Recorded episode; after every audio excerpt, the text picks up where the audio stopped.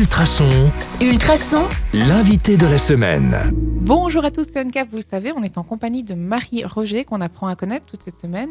Alors hier, on a découvert euh, l'univers de Minetka, euh, les symptômes euh, et, et la manière de, de- de fonctionner de Marie. Aujourd'hui, Marie, j'avais envie de vous poser la question euh, quel est euh, quel est l'aspect ou la chose ou l'invention ou la créature la plus farfelue de Minetka Euh, Peut-être la sapiénule. Qu'est-ce que c'est Alors, la sapiénule, euh, c'est euh, c'est un petit être magique hein, qui, est- qui ressemble un peu à une- un humain et un mélange d'humain et de libellule. Il y a un petit côté farfadet là-dedans, non Il y a un petit côté farfadé, oui. Mais oui et non, parce qu'en fait, les sapiénules n'ont pas les mêmes, euh, les mêmes caractéristiques que les farfadets. Ok. Alors du coup, puisqu'on parle de tout ça, quel, quel pourrait être l'argument clé pour donner envie à, ceux qui ne connaissent pas encore Minetka de, de se lancer dans ce monde Euh, ben, Minetka, c'est une saga de space fantasy, donc c'est déjà un mélange de science-fiction et de fantasy. L'aspect science-fiction est surtout dû au fait que donc il y a quatre, euh, quatre peuples, et un de ces peuples, ce sont les humains, tout simplement avec un grand H. Et eux n'ont pas de pouvoir magique, donc ils ont développé tout ce qui est science, technologie, etc. Ils ont la capacité de voyager dans l'espace, à travers les galaxies.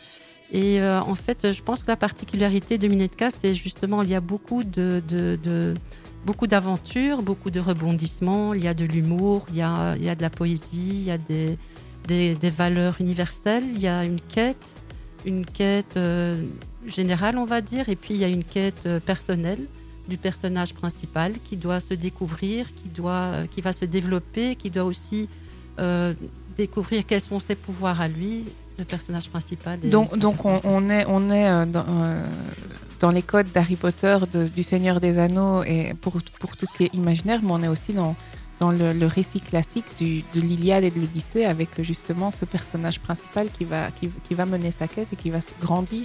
Oui, tout à fait. Vraiment, je me suis vraiment, en fait, si je dois citer toutes les sources d'inspiration, je, je n'en On est encore là demain. voilà, exactement. Allez, dernière question pour aujourd'hui. Vous avez pioché une lettre au hasard. Euh, les- les- vous, vous êtes déjà venu, je pense, et vous aviez eu le Z. Aujourd'hui, la, la lettre est un peu plus sympathique. C'est quoi? C'est le cul. Est-ce que vous avez un mot pour, euh, Oui, tout à fait. Le cul de quinoa.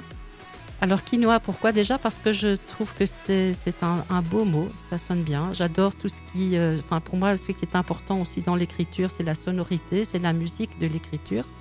Et quinoa aussi parce que c'est euh, une, une graine enfin, voilà, qui a été découverte euh, ici en Europe en tout cas, il n'y a pas si longtemps que ça. Ça faisait il y a quelques années très exotique. Aujourd'hui, ça fait partie du menu.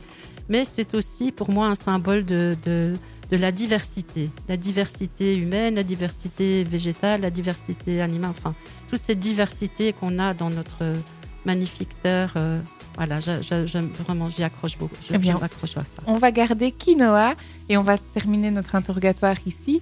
Euh, on se retrouve demain sur le 105.8 FM ou en podcast sur ultrason.be. À demain. À demain.